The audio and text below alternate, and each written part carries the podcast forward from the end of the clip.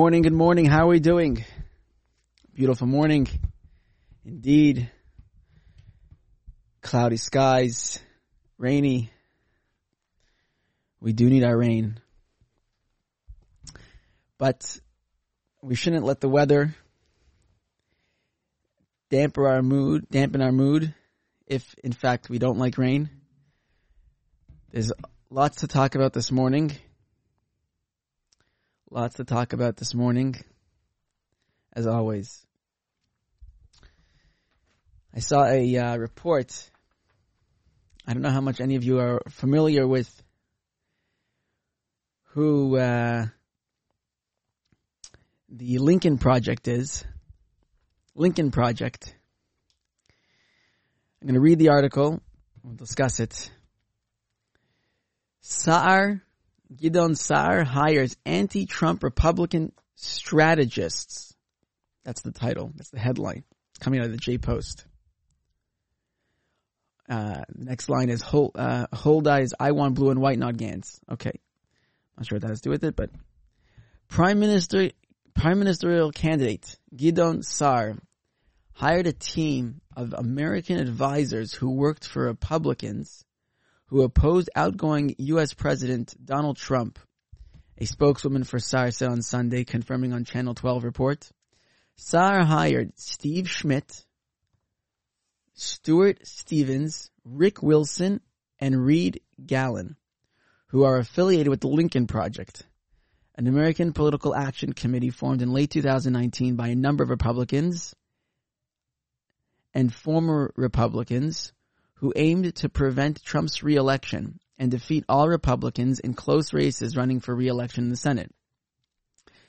Sources in Saar's campaign said the, the team would be coming to Israel as soon as the coronavirus permits, but until then they would work vi- work via video conferencing. you can't get them in. That's pathetic. everyone can get in if you want to come. If you want to come in, you can come in. Okay. Saar caused a storm on Sunday when he told Kan Radio interviewer that he cannot endorse gay marriage because the issue is heavy and he did not want to make a promise he could not keep. He did not know he could keep. After he was criticized by Yesh Atid chairman Yair Lapid, Israel's Israelis party leader Ron Huldai and Tenufa party head Ofer Shelah Saar's New Hope Party released a statement saying that Saar had helped advance the rights of the LGBT community in every post he has held in politics. I'm just reading the article here. For instance, as Interior Minister, he helped couples make aliyah and required schools to educate pupils about the dangers of homophobia. Not sure why this has to do with anything as far as the previous part of the article, but I guess it's just discussing his party. There are those who scatter promises that they have no chance of keeping, and they are those who make changes to help the, this community, the party said. Kan TV reported on Sunday night that New Hope, which is Saar's party, will require its campaign, its campaign team, get this, to take a lie detector test for fear of leaks and moles. Interesting, eh? We take polygraph tests of all workers we bring into the campaign. A New Hope spokeswoman said, this is a standard work of those responsible for information security. Huldai said, okay, then it's getting into some other politics. Okay. They want to merge the Huldai and Gantz. Gantz and Huldai want to merge the Israelis party with the blue and white. Yeah, okay. In any case, so he's bringing in the first part of the article is the most important. He's bringing in uh, Rick Wilson. I love it. Like first of all, first of all, um, the Steve Schmidt, I believe, is under some sort of uh, investigation. I believe it's Steve Schmidt who's under some sort of, of investigation right now for uh, for inappropriate relationships. Um, maybe that was the, the segue into the next part of the article. I'm not sure but, may, but maybe I think it's Steve Schmidt who's under under investigation of some sort. But beyond that, how how successful was the Lincoln Project? They, they, they basically, they pumped in hundreds of millions of dollars, if I'm not mistaken. It was hundreds of millions of dollars. And what did they have to show for it? What did they have to show for it? How many races did they affect? Did they, did they, did they, did they success, successfully um, sway? I don't think very many. If I, I mean, I'm sorry, I don't think they, I don't think they swayed any elections. Every single incumbent uh, House member on the Republican side won. Every single incumbent on the House. So you notice how the, the little sleight of hand, little sleight of hand. It says here maybe they only spent seventy-eight million dollars. I'm not sure. I'm not sure. Maybe that wasn't including including Georgia. They put lots of money into Georgia too, as far as I read. But it says here that they defeat all Republicans in close races running for reelection in the Senate. Notice they didn't put anything for for the House. It, it, interesting sleight of hand that J Post has here. If you read it, it says an American Political Action Committee formed in late 2019. Late 2019 was prior to the the, the midterms. If I'm not mistaken, it was prior to the midterms. But okay, we'll leave that alone in 2019 by a number of Republicans and and former and former Republicans who aimed to prevent Trump's reelection and defeat all Republicans in close races for reelection in the Senate. Oh, they didn't put any money into the House. It was only uh, the Senate and and how successful were they? They weren't successful at all. The Lincoln Project. Lincoln Project wasn't successful at all. So it's a funny thing that he would that he would hire the Lincoln Project, whose successes are abysmal to help him. Personally, I think that's uh, I think it's odd. Why would you do that? Doesn't make much sense. But you know what it reminds me of? It reminds me of uh, another J Post article coming from February 2015. February 2018. Okay, Wikipedia says it was founded in late 2019. I'm not sure. But regardless, could be a different name before that. Could be it was just the same, you know, certain people, it's different name. They didn't, they hadn't formed the actual organization yet. These were very vocal. Rick Wilson's a former strategist. These are all very, very, very, very vocal never Trumpers. George Conway, the famous wife of, the famous husband of uh, Kellyanne. These are very, uh, very vocal Republicans in uh, Republicans, you know, establishment Republicans, establishment Republicans. In any case, it's 78 million. So this reminds me of another article coming out of J Post. This is from February 2015. When the French called for, now obviously there are differences between this and that, you know, there are differences. But, uh, it's never a bad time to remind ourselves who Barack Hussein Obama was, especially because, as it appears, he will be retaking the throne of the president. When the French called for an anti-terror parade of world leaders following the Paris terror attacks of the first of one of the first to accept was Israel's prime minister. According to the rumor mill, Hollande tried Hollande, I think he was the president of, of France. Hollande tried to dissuade Benjamin Netanyahu from participating in the rally. But Bibi stuck to his guns. You can also sense, if you know, if you want, you can also sense that the, the, the different attitude that Jerusalem Post had five years ago, six years ago already, to Bibi then than it does today. Bibi stuck to his guns, determined to show the world that Israel, under constant threat from terrorism, is defiantly linked, in fact leads the war against terror. For Israel, it was the right thing to do. Hollande, not accustomed to snubs, responded, there was a price to pay for Israel's prime minister defying the French president. Hollande invited Hollande invited to his to this anti-terror event Mahmoud Abbas, the leader of the Palestinian less than state regime with decades of bloody terror atrocities on its hands and united in a unity government with Hamas, an officially designated terrorist organization. For Israel, that was the morally that was that was the morally wrong thing to do. Hollande did join Netanyahu in attending the synagogue ceremony in, in memory of the murdered French Jews, but he beat a hasty retreat before Bibi told the Jewish audience to get the heck out of there. In face of the rising European anti-Semitism, it was morally the right thing for Israel's leader to do.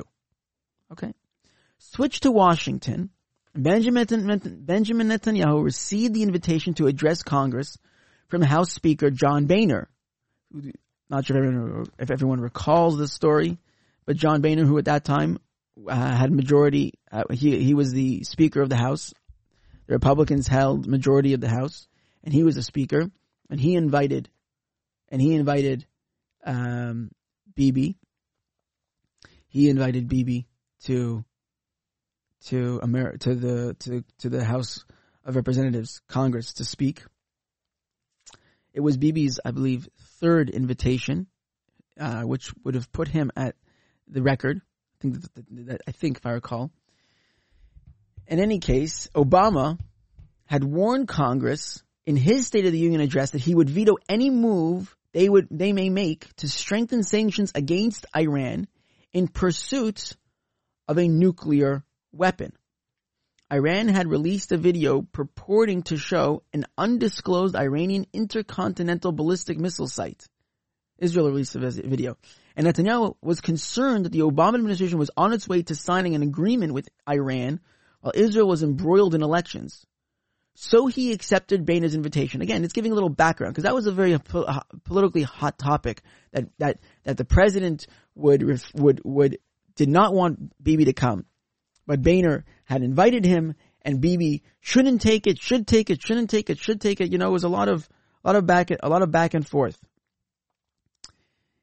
In any case, in any case, says the article, because it gets, this is where it gets really juicy.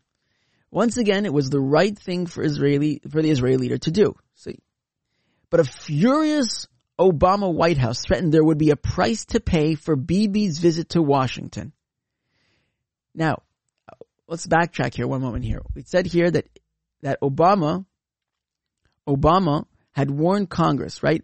Ob- Obama was, was in the middle of, of signing a, a treaty with Iran right? He was in a, he was in a, he was working, you, you can see what's going on here, meaning now, you know, with hindsight, we can see exactly what was going on. Obviously, we knew that Obama was trying to appease Iran.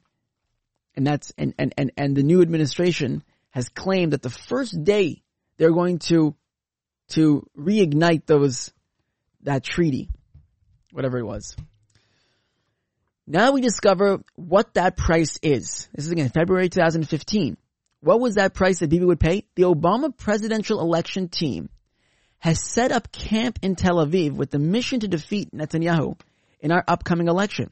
The Anyone But Bibi mission is headed by Jeremy Bird, Obama's national field director.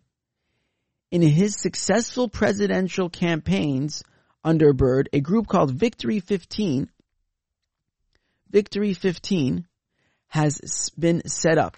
It has recruited the young activists from Israel's 2013 protest movement and will man a massive social network. A massive social network. And personal contact campaign to defeat Bibi. V15 is financed by an NGO called One Voice, whose motto is to be the voice of mainstream Israelis and Palestinians. Research finds that One Voice is funded by John Kerry's State Department. So this is, this is like election interference. This is, this is, this is, this is legitimate election interference. This is, you know, you can't get more, you can't, you can't, you can't interfere more than this from a state government, from a government. Can we, in its press release, V15 calls itself nonpartisan which is clearly a lie. Its aim solely is to defeat Bibi. This is the Jerusalem Post. Could you imagine Jerusalem Post writing this today? Could you imagine? Can we, what changed? Can we really call that nonpartisan? In the 2014 annual report, its annual report, it describes its actions as promoting popular resistance, state building, and the Arab Peace Initiative while advocating for an end to the conflict of a two-state solution along the 1967 borders. Does Israel really need this outsider that advocates popular resistance to impose the Arab peace initiative onto Israel? There is grave danger in the intent of this American interference into our political system. It is no coincidence the headquarters of the V15 campaign is right next door to Tel Aviv offices of One Voice. One Voice was formed in 2003. Its inaugural board of advisors include Gary Gladstein, who used to be the chief operations officer of Soros Fund Management. Think we have a little sound for that one. No. No. There you go. Should we play that when we mention that name? There. We do. Soros Ah, very good. Soros Fund Management. As in George Soros, the major consulting firm working on the Israeli elections is 270 Strategies, which is also headed by Bird. This company operates in elections on the principle of grassroots community organization, dividing the countries into local zones and working them incessantly and efficiently. It was, it's amazing, you know, It was the tactics that drove Obama into the White House in 2008 and kept him there in 2012, according to World Net Daily. 270 Strategies has a team of 45 in Israel. 16 of them are former Obama staffers who have been parachuted into Tel Aviv to, to lead the local workers with their experience.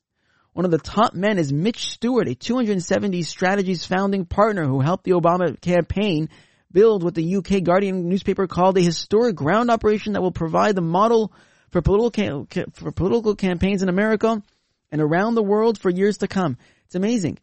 It's amazing. This is this is this is treachery. No, isn't this a form of treachery? Isn't this a form of treachery? Treason, treason. Excuse me. Obama's meaning in, in the sense in the sense that it's it's, it's no one no one really reports this.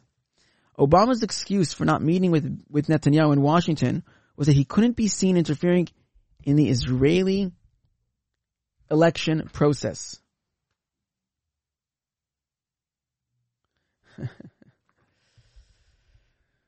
but the White House and the State Department is now exposed as seriously interfering in Israeli politics with the Obama team financed by the Obama administration working to unseat Benjamin Netanyahu and his party in Israel's upcoming election. In Congress, Netanyahu will receive more standing ovations than Obama received when he addressed Congress. In Israel, the big question is will he receive more votes in our election than any other party? Or will he pay the political price for defying Obama? Whatever the result, this is a major attack by America on our electoral system and a further deterioration in America's attachment to Israel. If Obama's efforts help defeat Netanyahu, Another question to be asked is, can Israel survive the damage of an Obama presidency? So you see, that was an article that you wouldn't hear today. You wouldn't hear that article today. You wouldn't hear that attitude, the sentiment. But nonetheless, Saar is trying to capitalize on these, on these poor excuse of strat for strategists that they for strategists that they are, and he's bringing them into Israel. Now, obviously, it's not the same thing. It's not the same thing because they're not official officially working for the State Department. But we have to know that it's not that different, and that's the point. It's not that different beyond beyond the the actual titles of their positions. Many of these people do have clearance, if I'm not mistaken, they're government swamp creatures.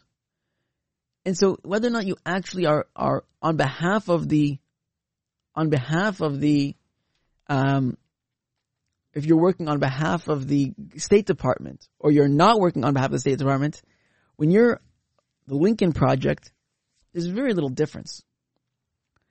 There's very little difference. The state, the, the Lincoln Project were are never Trump Republicans, like the Never Bibi campaign. And, and, you know, they, uh, their, their intent is the same thing. Their intent is the same thing. You can really see their true colors too. Because whatever their argument against against Trump, what's their argument against Bibi? Unless it's to punish Bibi for working with Trump, it's it's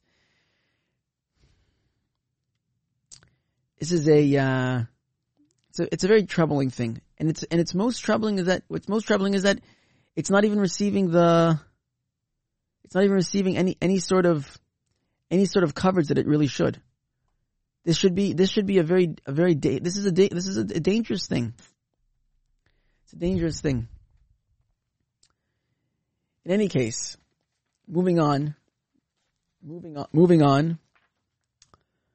I saw this article. Here we have a couple here, a couple here. Where is this one? We'll do this one first. Yeah, we'll do this one first. EU hints Israeli settlement activity harms Abraham Accords. Now, I hadn't actually read this one yet. I've read part of it, obviously, but I haven't read the whole thing. And what I, I found so bizarre, I mean, absurd. What, what did the EU do to help the Abraham Accords? Why do they have any position, say, authority on the Abraham Accords? So, the European the European Union hinted that Israeli settlement activity, which this week the uh, uh, Bibi has apparently uh, cleared 792 homes. Yeah, so here the Israeli settlement activity could harm the Abraham Accords, as Bibi spoke of a possible declaration of, to legalize 46 outposts within days, and the IDF plans for 792 settler homes. At this critical juncture for peace in the Middle East, these moves are counterproductive in light of positive developments of normalization agreements between Israel and a number of Arab states, said the spokesperson for EU foreign affairs and current security policy. Under the rubric of the Trump administration's Abraham Accords, which he never got any uh, Nobel Prize for, of course, Israel normalized ties, normalized, normalized, you know, with the United Arab Emirates, Bahrain, Morocco, and Sudan in exchange for the suspension of plans to annex the settlements. Well, you can, you can really get into the kishkas of whether or not that was, that was essential, that was like part of it, it was built on that, or whether or not that was just, you know, a, slight concession. In any case, no mention was made of settlement activity, which has been a source of conflict with the EU and like to be the problem to be problem between Israel and U.S. President elect Joe Biden, who takes office on Wednesday. The EU has repeatedly called on Israel to end all settlement activity, dismantle outposts erected since March 2001. Why, why do we care? Why did the e, how does the EU have any have any involvement in this? What did they do to to create the Abraham Accords, to create normalization, peace? What did they do? It's unbelievable. He reiterated that settlement activity was contrary to international law and further undermines the prospects of a viable two-state solution. He also called on Israel to suspend an East Jerusalem project for new Jewish homes in Givat Hamatos. The, the, the, the, spokesman for PA, uh, Mahmoud Abbas, says it's a slight, this move was a, is a slight to Biden. It is a preemptive attempt to undermine any effort by the Biden administration's by the Biden by by the Biden's administration to relaunch the stalled peace process. His words were reported in the Palestinian news agency Wafa. Rudaina called for immediate international action. Left-wing NGO Peace Now said that, that by promoting hundreds of settlement units, P- Bibi, Net, uh, Bibi is once again putting his personal political interests over that of the, those of the country.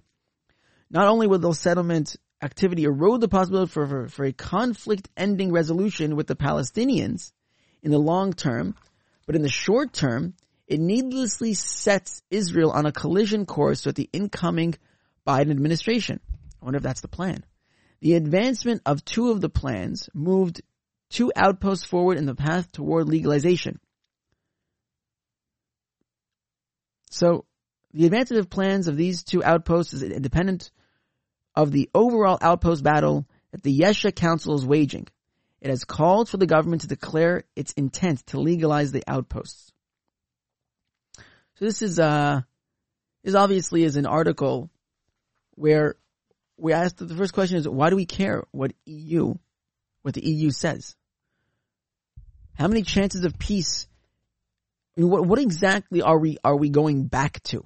You know, we're going back now. We're going back. We're we're going back. What exactly are we going back to? Eh, the reason why these countries normalized ties with Israel is because they saw that there is no long-term plan of peace based on the current status quo. So why would they not? What do they have to gain by not? What do they have to gain by not, by not establishing peace with Israel? They've only what to gain. So the fact that the, the fact that the EU is disappointed or is worried, concerned, or they're, or, or worse, they're attacking Israel, who cares? Why do we care? It's a, it's the fact. Look, there's obviously there's a lot of politics at play. We're not, we're not, we're not ignoring that. You know, in the previous conversation, I didn't mention, you know, the word, the, the, the, the word Russia. But, you know, obviously, that was obviously the, the, the, for all those who didn't get it, the, the point of the, of the issue with a State Department interfering with an election is that the c- claim that Russia, the claim that Russia had interfered, had colluded with, with, with the Donald Trump administration to win the election, that's nowhere near as, as dubious, as dangerous as what Obama himself did, right? That was obviously, as I was, as I, was, I had moved on, I, I had realized that that may not have been clear. That this is all, it's all, it's all, it's all projection is the point. You know, we have to know what, what project, projection is. Yeah, you know, uh, Saul Alinsky, you know, Saul Alinsky talks about projection. Projection, this is what the, the, the, the, the left, the left does projection. Every single thing that they claim that the right is guilty of, that is exactly what they do. You know, Chazal we call it kol mumay puzzle, and and colloquially we call it it takes one to know one. I know what you I know you are, but what am I? That's what we say. I know you are, but what am I? That's exactly that's that's exactly what the left does. The left constantly, constantly is is is projecting every single thing voter fraud.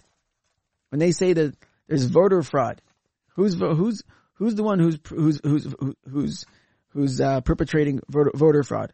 When they say that one side is racist, which side is racist? Which side wants segregation today?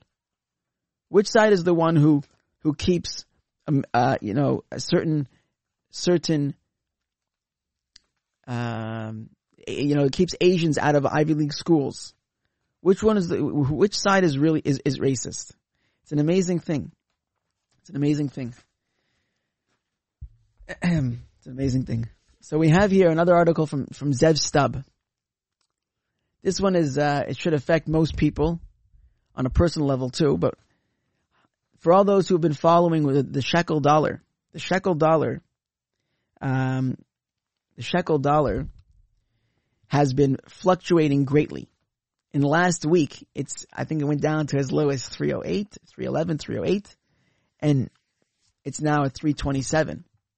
So what's happening? For high tech, a strong shekel is even worse than COVID. This is written by Zev Stub.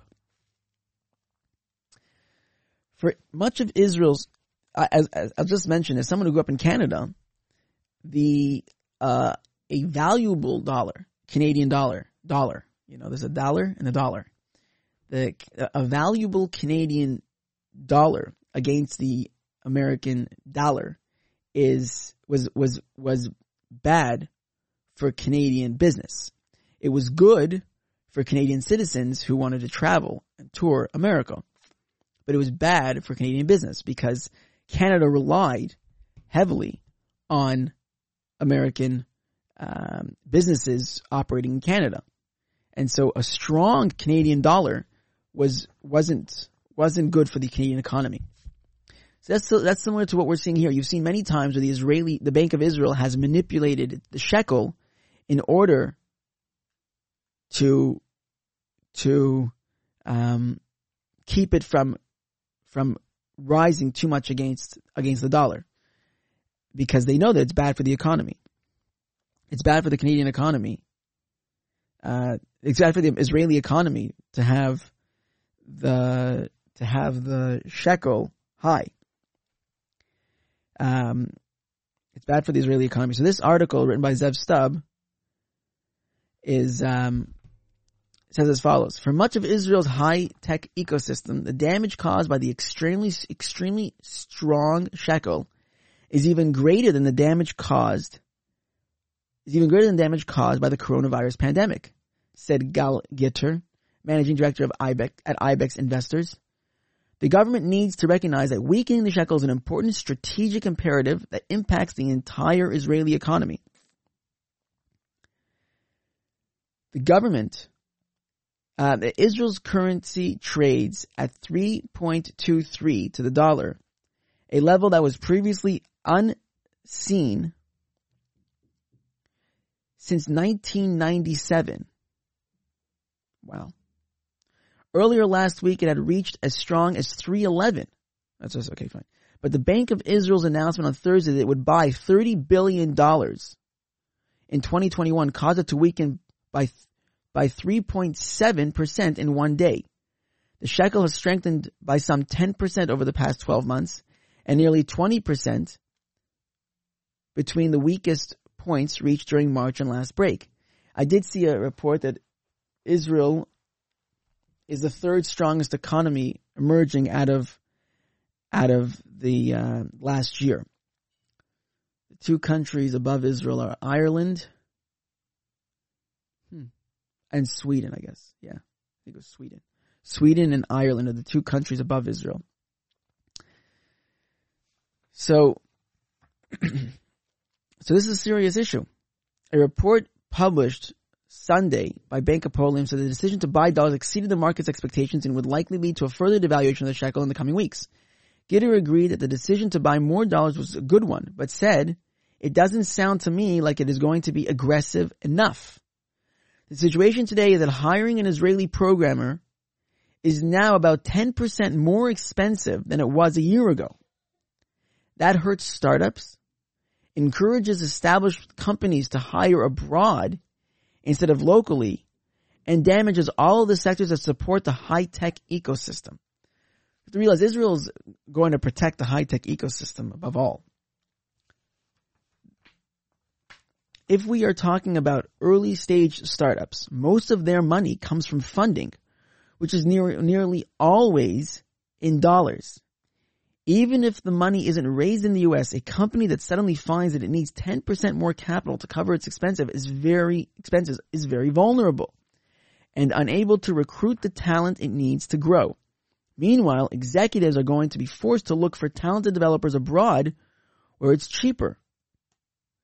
What does that tell us about Israel? Where's abroad? Abroad is generally probably in, in countries, you know, like, uh, I don't know, India, that's what I'd assume.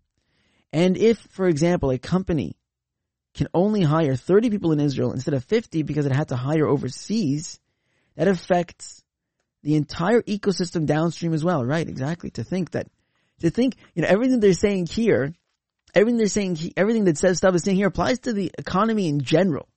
It's just that nobody cares about the general economy like they care about the high tech economy. Because the high tech economy is, is fueling Israel. We look at the total impact on the tech sector and tech's influence for, the, on the entire Israeli economy, you understand that a strong shekel isn't a minor issue. Gitter said, coronavirus hit different industries differently. Many tech companies lost money from March through June, but then they saw business come back and even improve in many cases. But the impact of a strong shekel is an important strategic issue that can affect the economy for years to come. What can be done? The set of tools the central bank has to affect has to affect monetary policy is unknown. They can buy more dollars or reduce interest rates to negative rates. What we're talking about is the government making this a top priority and approaching it more aggressively. Moshe Lipsker, SVP of Global Product Developments, Israel, site manager at Imperva, agreed. This is a big issue that everyone in high tech is talking about. Imperva, a cybersecurity company that was acquired, acquired in 2019 by a U.S. private equity firm, has 1,400 employees worldwide, 500 in Israel. When I was building our 2021 recruiting budget in September, the shekel was about 3.5 to the dollar. When it reached 3.1, 3.11 last week, we found that we had to invest more dollars in order to keep the same budget. I'm concerned the decision makers are not aware of the implications of this situation going forward, Lipsker said. If we don't mitigate this soon, as soon as possible, it will be a disaster. So this is something that, you know, Israel definitely has to address. Israel definitely has to address.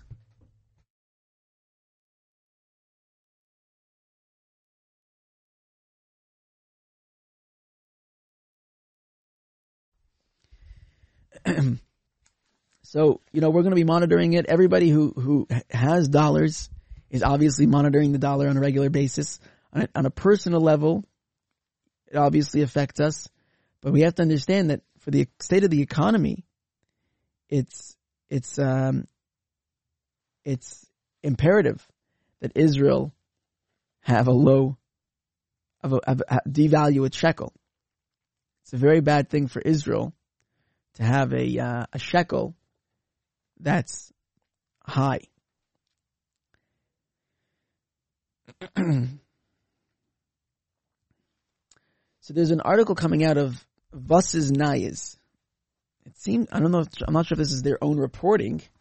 I did see it other places as well, but I'm I'm reading it out of, out of but I don't see that they've cited any other major news source. And of course, we always like to to mention these types of things because, you know what? Well, yeah, I want to do that one instead. No, I'm going to do this one.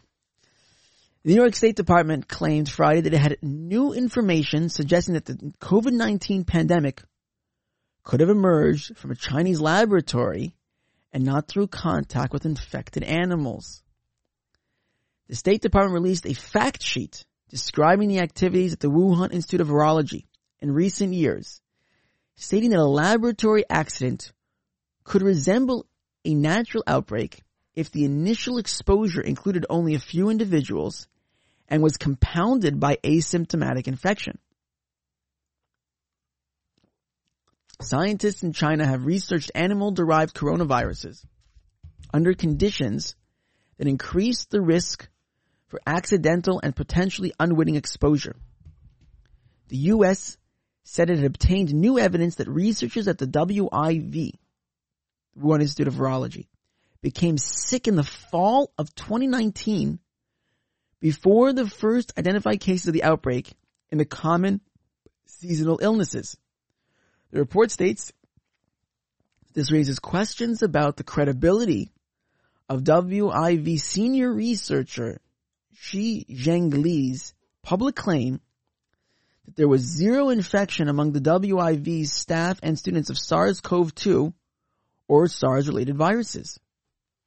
Moreover, the report says that accidental infections in labs have caused severe, several previous virus outbreaks in China and elsewhere, and elsewhere, and also decries the fact that the Chinese Communist Party has prevented independent journalists, investigators, and global health authorities from interviewing researchers at the WIV, including those who were in the fall of 2019. U.S. Secretary of State Mike Pompeo said in a statement that the, the information contradicted Chinese claims reports that none of these, that none of the staff at the Wuhan Institute had contracted COVID-19 or related viruses and urged the WHO team that landed Thursday in Wuhan to press the government on China, of China on the new information. Beijing continues to withhold vital information that scientists need to protect the world from this deadly virus. And the next one, Pompeo said. The State Department said that China's lack of transparency about the pandemic's origin more than a year ago, as well as efforts to mask early shortcomings in the country's response to the outbreak, make it difficult to draw clear conclusions regarding the origin of the pandemic. But the brief, unsigned statement issued by the U.S. less than a week before the end of the Trump administration provided no data to back up its claims. It's amazing how it's the Trump administration, it's the Trump administration that's under scrutiny and not Chinese. Isn't that amazing? See, that's also one of the, the themes, this idea that the, the, the media and their reporting shape how we think. The fact that in 2015 we, we saw how Jay Post was writing, you wouldn't, you don't see anything like that today when, when I read the Jay Post about, about Saar taking Lincoln Project. It, it was a three paragraph thing. It's three paragraph. There was no concern about it.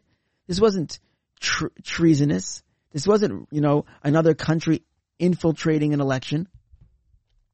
The fact is, is that what China, we know that China, we know that China, uh, did close down travel from Wuhan to the rest of China, keeping travel open from Wuhan to the rest of the world. So it's not as though it's not as though this issue is uh, uh, uh, we know that China acted acted you know with evil. We know that. So I don't know, you know, why should the why are the uh, media covering for China? The comments come as China faces criticism for initially preventing some members of a WHO mission from entering China as part of an effort to trace the origin of COVID-19, saying they hadn't passed health screenings. While the experts who were eventually granted clearance, China had already been criticized by the WHO for delaying the mission's plan to visit the country. I saw, you know, it's over a year ago, over a year ago, it was January 14th, that the, um, that the WHO said that there is no asymptomatic spread. That there's no, that there's no, there's no human to human contact. The virus doesn't spread through human to human contact. That's what the WHO said. Though the virus doesn't spread through human to human contact. Just over a year ago, January 14th. Amazing. WHO. How much money do, do, do we give them? While the experts were eventually granted clearance, China had already been criticized by WHO for delaying the mission's plans to visit the country. China has been under scrutiny since the outbreak exploded in and around Wuhan, but the Trump administration also sought to pin more blame on authorities in Beijing after the pandemic took off in the U.S. and deaths soared. Right? Pin, yeah. President Donald Trump and Secretary of State frequently refer to the illness as the China virus, the China plague, and Wuhan virus. That's right. Isn't that, isn't that, isn't that wrong? Isn't that wrong to refer to it? We call it the Spanish flu, but we can't call it the China virus because words matter. That's why. Words matter. How you title something is makes a difference, and they don't want that. They don't want us to title it by the China virus. Therefore, we accept everything that China did. China cleansed the entire area. They, they, you know, bleached. They, they, they, they, they, the entire area, the, the, the wet market where the, the wet market where the Wuhan lab is, this virology lab, is, is, uh, I think a couple hundred meters away from the wet market. The virology lab is a couple hundred meters away from the wet market, and they came in and they cleansed the entire thing, so nobody could. Those initial samples, which they said were, you know, would be integral in fighting this virus, they were gone. They were they were destroyed, and yet we can't question. We're not allowed to question.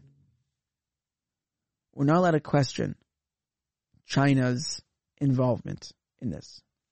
God forbid. That's the real problem.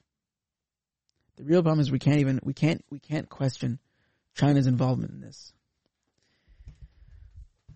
We have to instead just trust the information that we're receiving. We have to trust the media. We have to trust the information that we're receiving. Okay, look, that's been our show today. That's been our show today. We uh we hope you have a great day. And we look forward to being with you again tomorrow, please God. I'm Ellie Shapiro. Bye for now.